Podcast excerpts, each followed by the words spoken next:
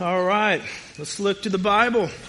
Open it up. We are in our series, Gospel Pathway, learning to walk in newness of life, because we don't just want to understand the gospel, although we need to understand the gospel. And sometimes you've grown up in church and you may assume you understand the gospel, but you're really not getting it. So we have to understand the gospel, but, more than, or beyond just understanding the gospel, we want to live the gospel. We want to apply it to everyday life, and we want to walk in newness of life, which is promised in Scripture. And sometimes, even though we are active church members, maybe we don't know or understand how to pursue this newness of life uh, that the Bible calls us to. So, how are you doing in that? How are you doing in walking in newness of life? You're a new creation. How's it working out? Well, let me, let me pose the question this way Would you say that you are frustrated with a lack of growth in your Christian life? Like you've been following Jesus this long, you think I should I should be more loving by now, I should be more patient by now, I should have more self-control by now, I should be more godly at this point. How many of you would say you're frustrated with your own spiritual growth? Okay, how about this? Raise your hand if you're not frustrated with your spiritual Everybody. There we go, right? Um, how about this? Raise your hand if you're frustrated with your spouse's spiritual growth. Should we go that round? Like we, we, we want to see it in our kids. We want to see it in our spouse, the people we love, the people we care about. Because part of loving somebody is like, this is good. I want, I want you to experience God and I want God to change and grow you. It's part of what it means to love somebody. And we benefit from other people's spiritual growth and their fruit, right? And people benefit from it. It's good for our society. Um, and we're told, hey, change is a part of this thing. You're going to be a new creation in Christ. That God is going to take up residence in your life. He's going to put you, His Spirit in you, and He's going to produce the fruit of His Spirit in you, and He's going to transform you or conform you to the image of His Son. Like that's part of the thing that we're promised in Christianity. Well, how does that change happen? And maybe you've never thought to ask that question because it's just assumed that change does happen. It's part of, part of the deal. But have you ever thought to ask, how does that change happen? How, how, how, does that kind of change happen? And just to call it change, maybe cheapen it a little bit. Because everybody changes. Like change is a part of life as you grow up and you mature. Like everybody changes, you go through different things and it changes you or it grows you. We're not talking about just change in a way that everybody experiences change. I'm talking about spirit empowered transformation. How does that happen? How does spirit empowered transformation happen? How does, how does that kind of come about in our lives? And how many of you would want that? Right? You want that for yourself, you want that for your kids, you want that for your, your spouse, your coworkers. It's a good thing. It's a good for our society. Well, we need to better understand how it happens in order to better pursue it. And church, I just want to say this is we need this. And it's not just turning on the news and looking at our world and say, our world needs this. No, you need this. I need this. We as a church need this. Like, we need the power of God to transform us from the inside out. We need to better understand how that works. And If we better understand how that works, we can more passionately pursue it. So, our kind of anchor text today is going to be in Galatians chapter 5. We'll, we'll jump to some other passages, but um, that's going to be our main place. So, so, turn to your Bibles in Galatians chapter 5. Passages, if you've been around church world for long enough, you're probably familiar with, um, but we're going to be in verses 16 through 25. You guys ready? All right, let's go to work. Verse 16. But I say, walk by the Spirit, and you will not gratify the desires of the flesh. For the desires of the flesh are against the Spirit, and the desires of the Spirit are against the flesh. For these are opposed to each other to keep you from doing the things you, ought, you want to do. But if you are led by the Spirit, you are not under the law. Now, the works of the flesh are evident sexual immorality, impurity, sensuality, idolatry, sorcery, enmity, strife, jealousy, fits of anger, rivalries, dissensions, divisions, envy, drunkenness, orgies, and things like these. Like, you get it. I could go on, but you get it. You, like, you know what the flesh longs for. I warn you, as I warned you before, that those who do such things will not inherit the kingdom of God. This is not befitting of a Christian. That's what he's saying. This doesn't describe a follower of God, but, but this does. Let me describe to you a follower of God. But the fruit of the Spirit is love, joy, peace, patience, kindness, goodness, faithfulness, gentleness, self control. Against such things there is no law. And those who belong to Christ Jesus have crucified the flesh with its passions and desires. If we live by the Spirit, let us also keep in step with the Spirit. Now, when we read those passages, we, we get informed or it, it, we learn some stuff about Christian transformation. One, it's inevitable. Uh, it's, it's the fruit of the Spirit. Not, not your fruit, but the, the fruit of the Spirit. And if you're a Christian, you have the Spirit of God. And if you have the Spirit of God, then you're going to see the fruit of the Spirit in your life.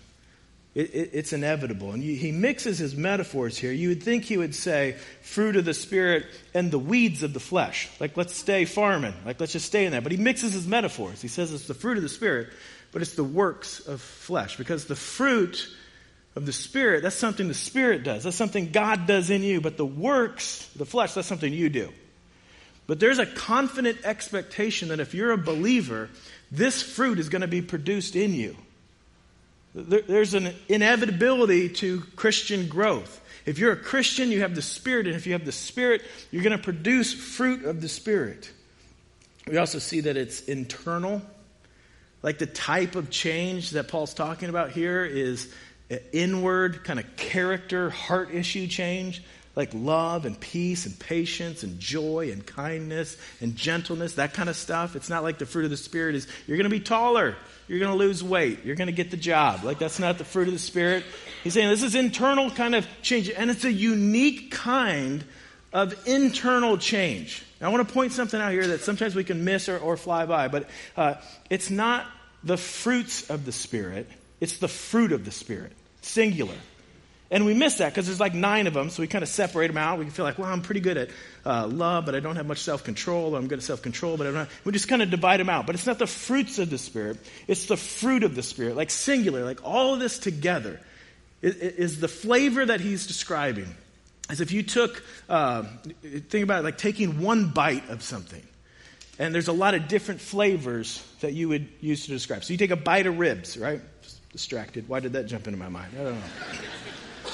Right? It can be like, it's hot, it's moist, um, it, it's sweet, a little spicy. Like you can describe a lot of different flavors to it. Like if you take a bite of a Christian, which we don't recommend, um, don't do that. But if you would take a bite, the, the flavor of a follower of Jesus, you're going to get some love and patience and kindness and gentleness and self control. Like he's describing the singular flavor, like all of these are working together. They're, they're not separated, they're, they're, they're a unique thing. Now, let's, let's be honest. A lot of non Christians are loving and patient and kind and have self control. In fact, some of you may be thinking, yeah, my non Christian friends are more loving than my Christian friends. Now, you may be working off a secular definition of love, so that could be a problem. Or you just got some really bad Christian friends. Or your friends say they're Christian and they're not.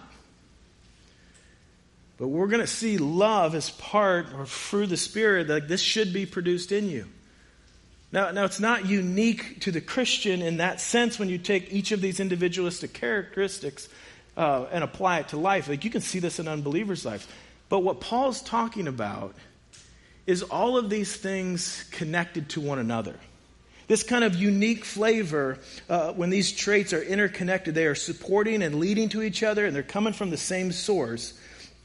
Working together. So Paul's not talking about the fruits of the Spirit, it's the fruit of the Spirit. Uh, like when you have these flavors interconnected together, that's what he's talking a Christian should taste like.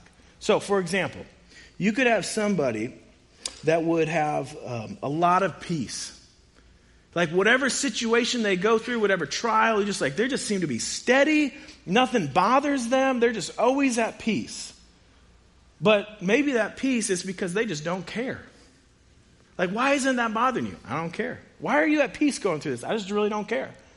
But that's not the flavor that Paul's talking about here. That, that tastes different than having peace because of you having joy, knowing that God is in control and he'll work all things to the good of his glory. That, that tastes different. Like a, a, a peace that comes from the joy of the Lord, and those things are interconnected. Or, or think of it like this you could have somebody who's just super gentle. Like they never come across judgmental to anybody. They're just so like gentle with other people.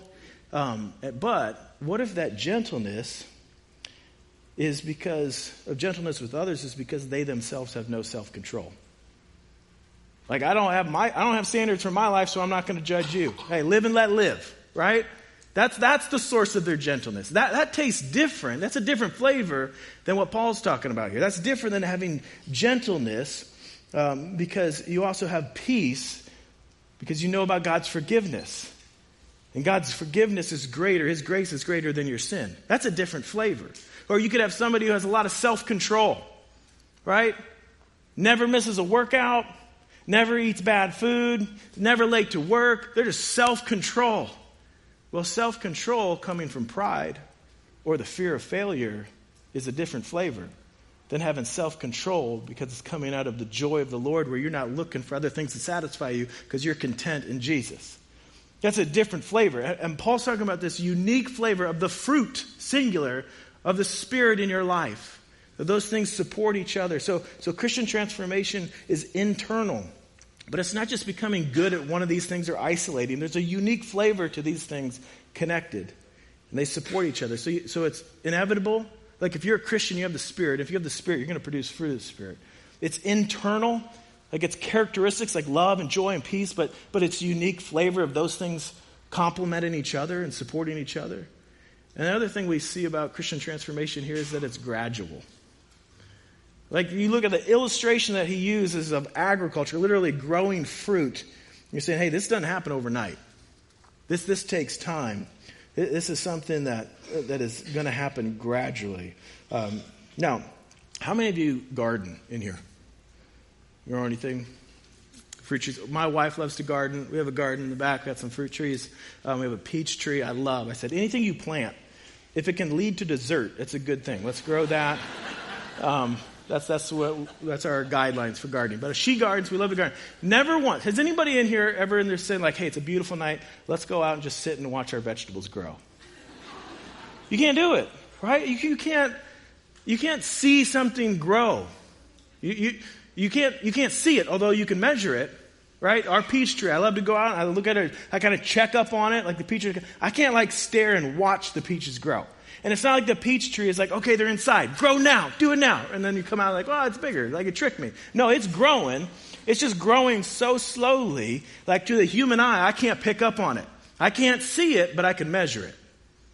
Right? I can go out the next day and I can say, oh, it's a little bit bigger. Next week it seems to be getting bigger. But I can't watch it grow. You can't see it, but you can measure it.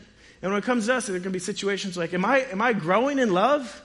Am I growing in patience? Do I have more self control? Like, I don't know. Time will tell. Let's see what it's like next year or in five years.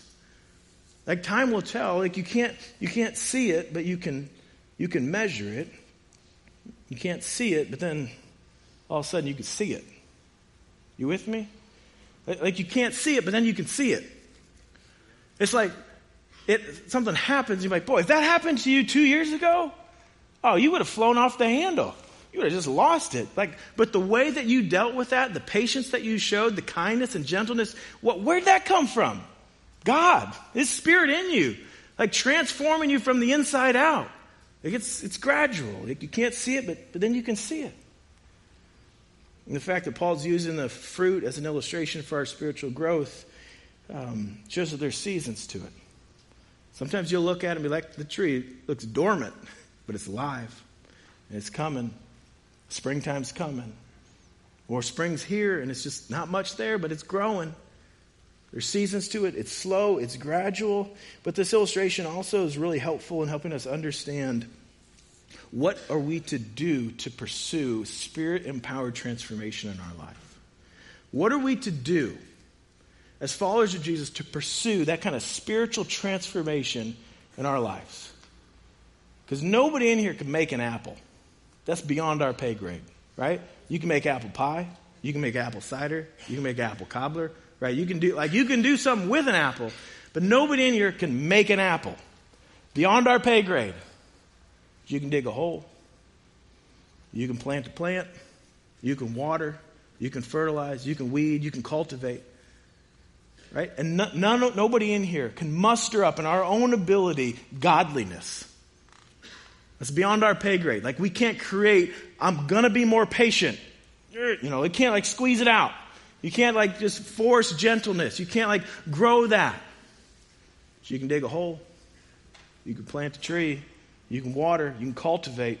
And we can cultivate a heart and a mind for the Spirit of God to bear much fruit. But How do we do that? How do we do that? Look, look back at um, the beginning, the first and last verse that we read in this. Verse 16, he says, But I say, walk by the Spirit, and you will not gratify the desires of the flesh. And then verse 25, he says this If we live by the Spirit, let us also keep in step with the Spirit. These are commands. These are commands for us to take action, for us to do something. They're commands for us to do something that is connected to fruit producing.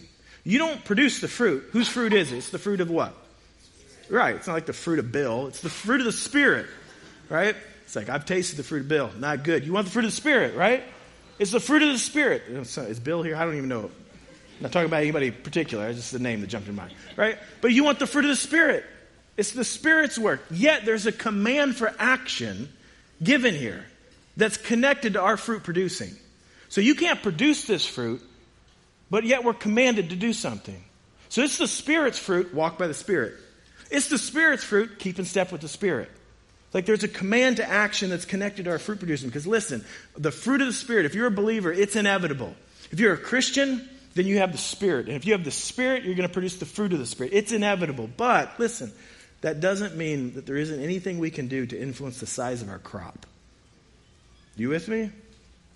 That doesn't mean there's nothing that we can do to influence the size of our crop. Like, look at the first couple verses in our section. It says, But I walk by the Spirit, and you will not gratify the desires of the flesh. For the desires of the flesh are against the Spirit, and the desires of the Spirit are against the flesh. And that word for desire means like to lust. The, the flesh has lust. And the spirit has lust, these strong desires. The flesh, we know what the flesh desires self centeredness, sinfulness, things. It has this longing, these desires for this. But notice the spirit has desires too. Like, well, what does the spirit desire? If we know what the flesh desires, and it leads to all kinds of problems, and we have kind of the cravings for this, what's the spirit desire? God. The things of God, the glory of God. Like the spirit in us has desires. And there's some cartoon theology going on here. If you like think of the, the angel on one shoulder and the demon on the other shoulder telling you the different things to do. It's not that, but you have your flesh that has sinful desires. And if you're a Christian, you have the Spirit of God that has spiritual desires. And maybe you've experienced that war of them at odds. Like two genuine desires pulling in different directions. I, I desire this and I shouldn't. Why do I want that? But I also desire this and I should, and it's kind of this waging war. And notice it's not desires and obligations, it's desires and desires. Uh, if you just desire something you know you shouldn't want, but you just feel obligated to something you should want, that's not Christianity. Christianity is no, the Spirit of God has, has been placed inside of you, giving you a new heart with new desires, good desires, and those desires are at war. And you can have two genuinely opposing desires. I truly desire to want to lose weight, and I truly desire to want to eat that whole pizza by myself. All right? Those exist. You kind of feel that tug of war. But the Spirit has desires too. And to walk by the Spirit is to comply with the Spirit's desires over the flesh's desires. Listen to me now. To walk by the Spirit is to comply with the Spirit's desires over the flesh's desires. And to do that, we have to turn up the volume of the Spirit's desires. Like the Spirit's desires got to be louder in our life, louder in our mind. We got to feed that one. To do that, we have to cultivate a heart and a mind where the Spirit thrives. Like our heart and mind has to be good soil for the Spirit to produce fruit. Like, well, how does that happen, right? Well, here's how Paul puts it in Romans 5 and 6. This is chapter 8. He says this For those who live according to the flesh set their what? Minds on the things of the flesh. But those who live according to the Spirit set their what? Minds on the things of the Spirit. For to set the mind on the flesh is death, but to set the mind on the Spirit is life and peace. Don't underestimate the life of your mind when it comes to your holiness. He's saying what you think about matters. You got like waging war of desires within you and how you use your thought life or your mind matter. He's saying, listen, if you kind of set your mind on the desires of the flesh, like that's what you think about, that's what you dwell on, that's what you entertain yourself with. That's like digging a hole and planting a plant and watering that plant that's going to produce the works of the flesh.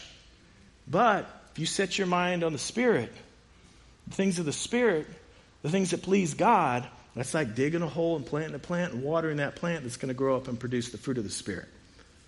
But your, the life of your mind matters. Like, listen, if your fighting of sin is all about the sin, then your mind is still on the flesh.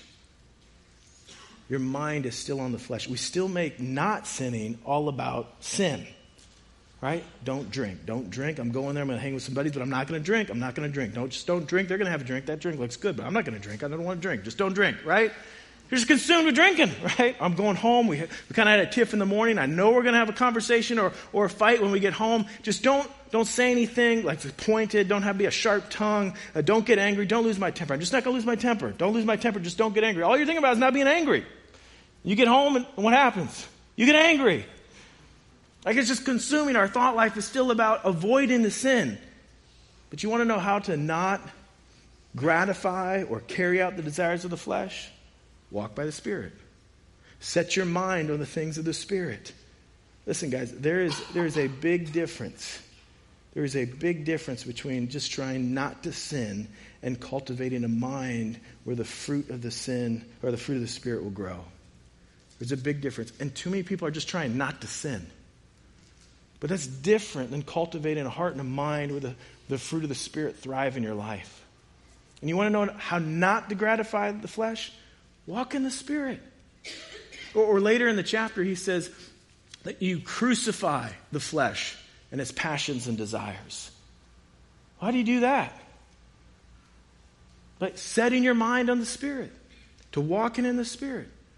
It's suffocating it. That's what it is.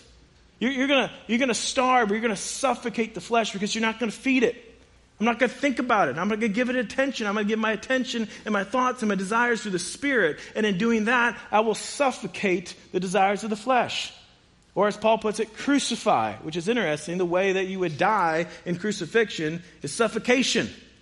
Because you can't hold yourself up there, so you go down and you can't get air. He's saying, do that to the desires of the flesh. Don't give it any air. Don't give it any thoughts. Don't feed it attention. Don't entertain yourself with it. You don't want to carry it out, well, then walk in the Spirit. And if you walk in the Spirit, then you'll suffocate the desires of the flesh. You need to know how to fight. You know how to fight. So you go back to our, our passage in Galatians. Paul's telling us to walk by the Spirit, to be led by the Spirit, to live by the Spirit, to keep in step with the Spirit. This is all describing like active, ongoing interaction with the Spirit. Like it's, a, it's an ongoing interaction with the Spirit that leads to change. You want the Spirit to produce fruit in your life? Well, then walk with the Spirit. Keep in step with the Spirit. Or the way John describes it in his gospel in John 15 is hey, you want to know how to produce fruit? Abide in me. Stay connected to me. Abide just means like stay connected, like lock in here. Stay, stay with me. And that's how you're going to produce much fruit. That's how you're going to see a harvest of love and joy and peace and patience and kindness and goodness and faithfulness and self control. Like stay locked in here. So you, you, can, you can put it this way you're a note taker, Christian transformation happens gradually by the Spirit of God in an active relationship with God. Christian transformation happens gradually by the Spirit of God in an active relationship with God. Now, if you're a really anal note taker, I'm just going to tell you we're going to modify that in a bit, right? But that's, the, that's our foundation. Let's build from there.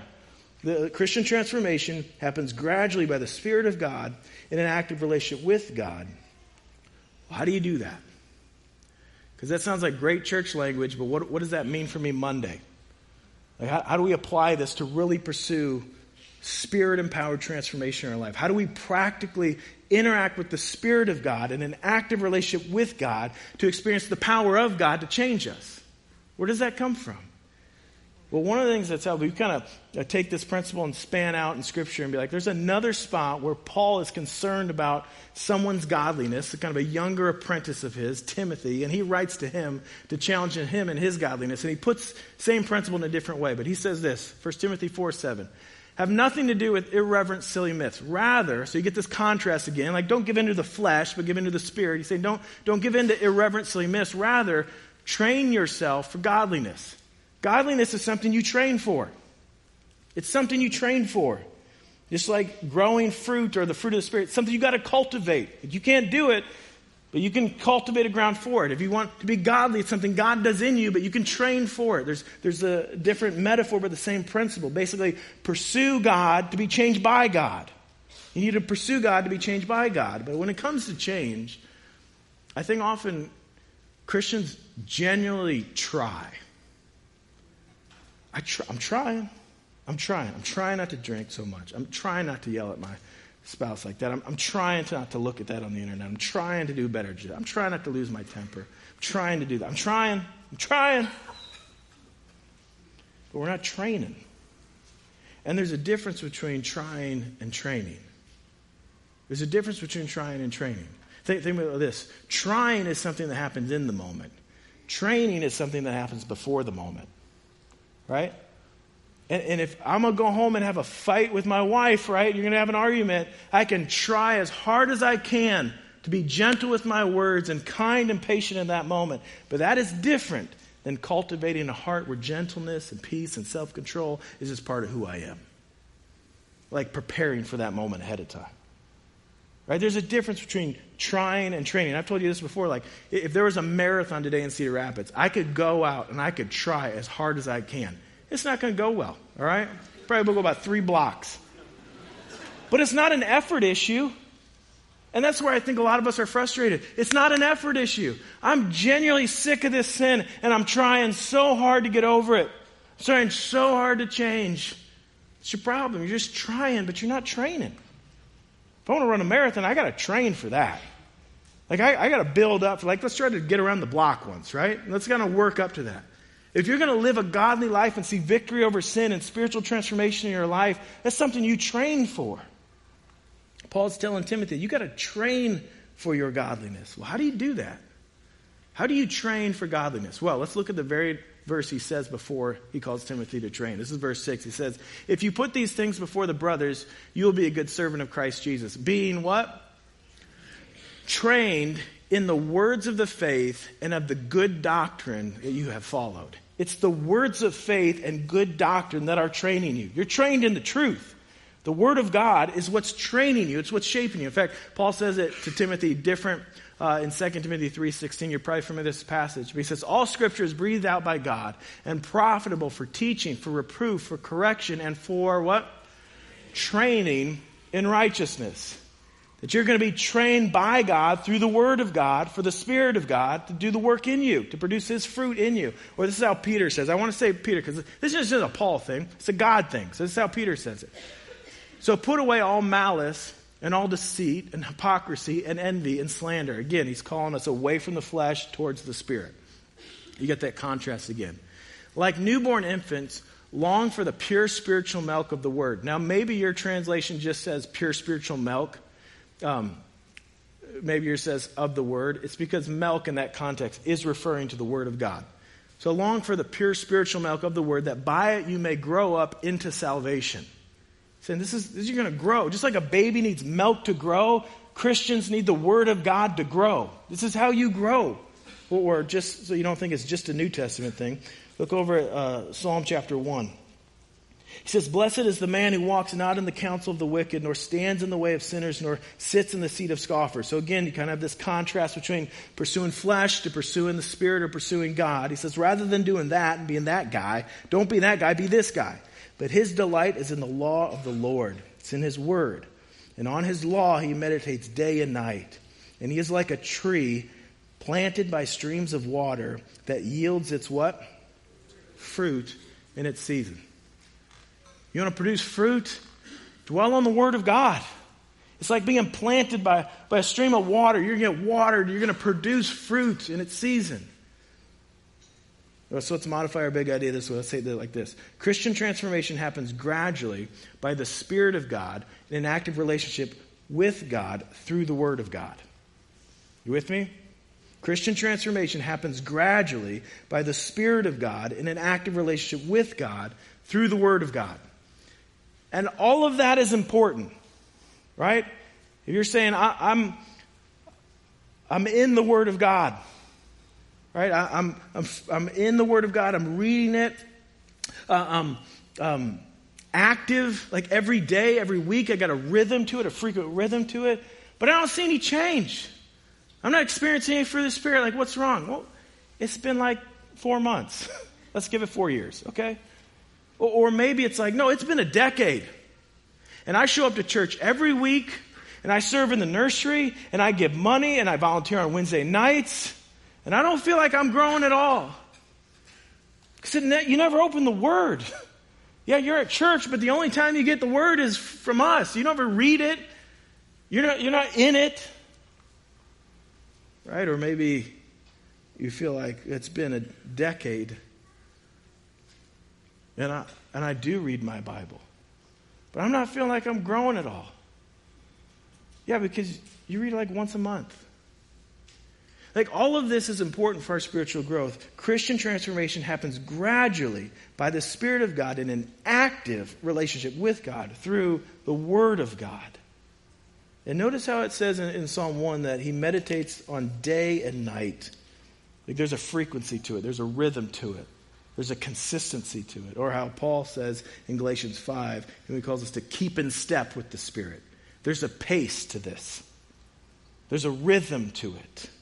Because listen, we need to have frequent, ongoing reinforcement of the beautiful things of God from the Word of God in our mind to cultivate the growth of the fruit of the Spirit in our life.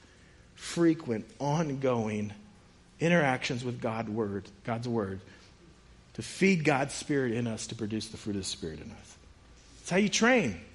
It's how you cultivate for the Spirit of God to grow you. You know, sometimes somebody will come into my office or I'll meet with an individual or a couple and they'll they got an issue or they really want to talk about or like just like I'm drinking too much, you got to help me stop drinking or or we got marital conflict, we can't communicate, would you help us out here? And in the conversation early on, I'll usually ask, "Tell me about your Bible reading." And almost always it's pathetic. Um, or I get this look of like, what does that have to do with this? to just, just help me drink less, right? Or, or, or just, just fix our communication problem here. Just, just speak into this. Like, like, what does that have to do with this? Like, well, if you understand how change happens, that has everything to do with this. It's everything. Because you don't just have a communication problem, you have a gentleness problem. You have a self control problem. Right? You don't want to shut up problem. You, know, you, don't, you have a kindness problem. He's like, well, where does that come from? That's the Spirit of God. That's the fruit of the Spirit in your life. And, and how does that get developed? Through the Word of God, to feed in the Spirit of God, to produce His fruit in you. Or sometimes you'll talk to somebody who's just frustrated with their lack of growth. Just like, I'm not growing. When you press in a little bit, like, tell me about your time in the Word. And it's just non existent or, or very minimal and you're like, maybe you don't understand how this works.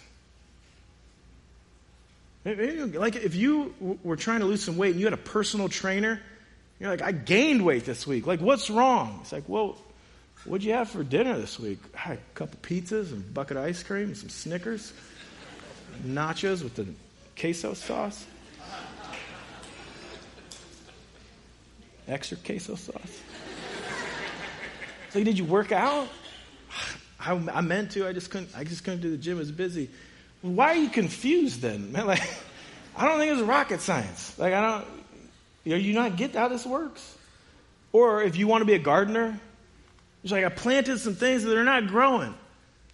Well, did you water it? I wanted to. I just been crazy busy this week.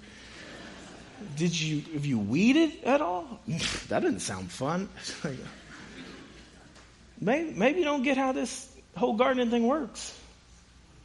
And we laugh at those examples, but that's the case in the church. We're just so tangled up in our sin, failing on the same thing over and over again, tripping up. And you're frustrated. You're genuinely frustrated. And you're genuinely trying. You're just not training. You're not walking in the Spirit. You're not keeping in step with the Spirit. You're like, maybe you don't understand how this works. So let, let me try to get practical with you as one of your pastors. I'm going to try to be like your personal trainer for spiritual transformation. I know you look at my physique, and you're like, I don't know if I want to listen to you on that one, but, um, but if I can just be like your, your personal trainer when it comes to like spirit empowered transformation. Like if you had a before and after picture, you're going to look the same. There's nothing I can do about that. Um, but you like the one on the right, so much more loving, so much more patient, so much more self-control, so much more joy. Like how do you get there? I want to give you some principles for you to begin to train or pursue God in a way where God will change you. Because you don't change you. I just want to be clear on that. You don't change you, God changes you. But you pursue God for God to change you. So, so what, do, what do we do for that? How do, how do we do that? Here, here's, here's what the principles I want you to apply. You need a plan, you need patience, and you need partners. I'll start with P because I'm Baptist, and you can remember that. You need a plan, you need patience, and you need partners. Like you need, you need a plan how you're going to regularly engage the Word of God. And I'm not talking about good intentions. You can leave here every Sunday with good intentions. Or I'm not talking about just general, uh, general desire to like, hey, I really need to read the Bible. Like, no, it's a, it's a thick book. Like, where are you going to start? Where are you going to? You're going to go Old Testament? You're going to go New Testament? You're going to go Psalms? You're going to just read a chapter? You're going to read through a book? Like, how, how are you going to do this? Right? You're just going to drop it and wherever it opens, like, oh, I'll start there. It's better than nothing, but don't recommend it, right? Struggle with lust, drop it. Song of Solomon, not helpful, right? What's your plan? Some of you that laugh know your Bible. Okay. What's your plan, though? When, when Jesus or when, when Luke talked about some rhythms of Jesus, he would said he would often get up early in the morning and go to desolate places to pray. He's talking about often, there's a frequency to it. He's talking about a time of day, and he's talking about the location he went to, some desolate places. Like that stuff matters. Or Jesus in the Sermon on the Mount, like, you want to pray, go in your room and shut the door. Like, why does he draw so much attention to location? It matters. Like, have a plan. Like, what are you going to read? What, where are you going to start in the Bible? If you need help, we got a Bible reading plan, but you need to have a plan. Where are you going to do this? It's going to be in your room. You're going to be down in the living room on that chair. You're going to be, you got to go to the basement. You got to go to the garage. When is it? Is it going to be in the morning? Is it going to be in the night? You got a, a spot in the afternoon. Like, have a plan. If you don't have a plan, you're not going to execute it. Something's going to come up. You need to have a plan. Write it down. You need patience.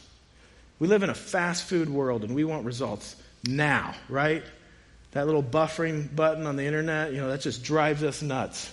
I'd have to wait for the World Wide Web. It's crazy. We're impatient. We want results fast. We want it now. But Christian transformation takes time. It's agriculture, it's fruit producing, there's seasons to it. Don't get frustrated. Think years, not weeks. Think years, not weeks. Commit and stick with it. And you need partners. Just because the Spirit of God in you is the one producing the change doesn't mean that this isn't a community project, your sanctification. It doesn't make it private between you and God. Other people are a gift. The church, us, the group, the body of Christ, is a gift for our sanctification. Proverbs 27 17, right? As iron sharpens iron, so one man sharpens another. Like you need each other for growth. We just got done going through the book of Hebrews, Hebrews 10 24. Consider Consider how you can spur one another on to love and good deeds. You need partners. You need partners. You need to include other people in your spiritual development. So, do you have partners? The follow up question to that is do they know about it? Or are you just like thinking of some people that are good friends and they happen to be Christians too? No, go tell them. Like, I'm counting on you for my holiness. I'm looking for you, to you to help me grow. Tell them. So, you, you need a plan. You need patience you need partners. But, guys, here's the good news spiritual transformation happens. The church is full of people who used to be. Oh, I used to be like that. I used to be all wrapped up in that. Oh, if you would have met me five years ago, oh, yeah, I'm totally different now. Like, that's the testimony of the church. God changes people. Like you get that when you look at people, and there's people you know and you love, and you're like, oh man, that dude is so far gone. Like it would take a miracle for them to, to change. Exactly. And God does that miracle. God puts His Spirit in people and He changes people. It's the hope of the world. Like God really changes people. And, church, we have to take our spiritual maturity or our spiritual transformation a lot more serious. That we can't just be a group of people who love to get together on Sundays and sing some songs, but we're never in the Word. And we're tripping over the same sin all the time. We're never seeing any growth. It's not what we're called to. We're called to be changed by the Spirit of God dwelling in us. So, our dream is that we would be a group of changed people and changing people. That, we, that the community around us would not only see the change in us, they would get a taste of the fruit the Spirit produces in us. And it would be to the glory of God and a testimony to His changing power. Amen? Let's pray.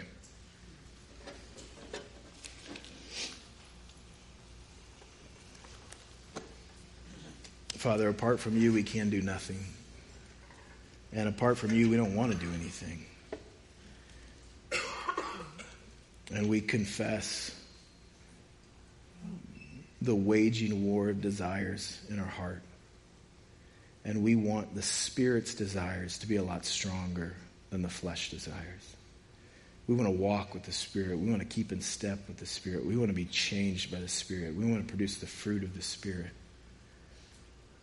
And it's not something we muster up on our own. Father, we confess a laziness, not running to you as the, the love provider, the patience giver, the joy giver, seeing the transforming power that you offer.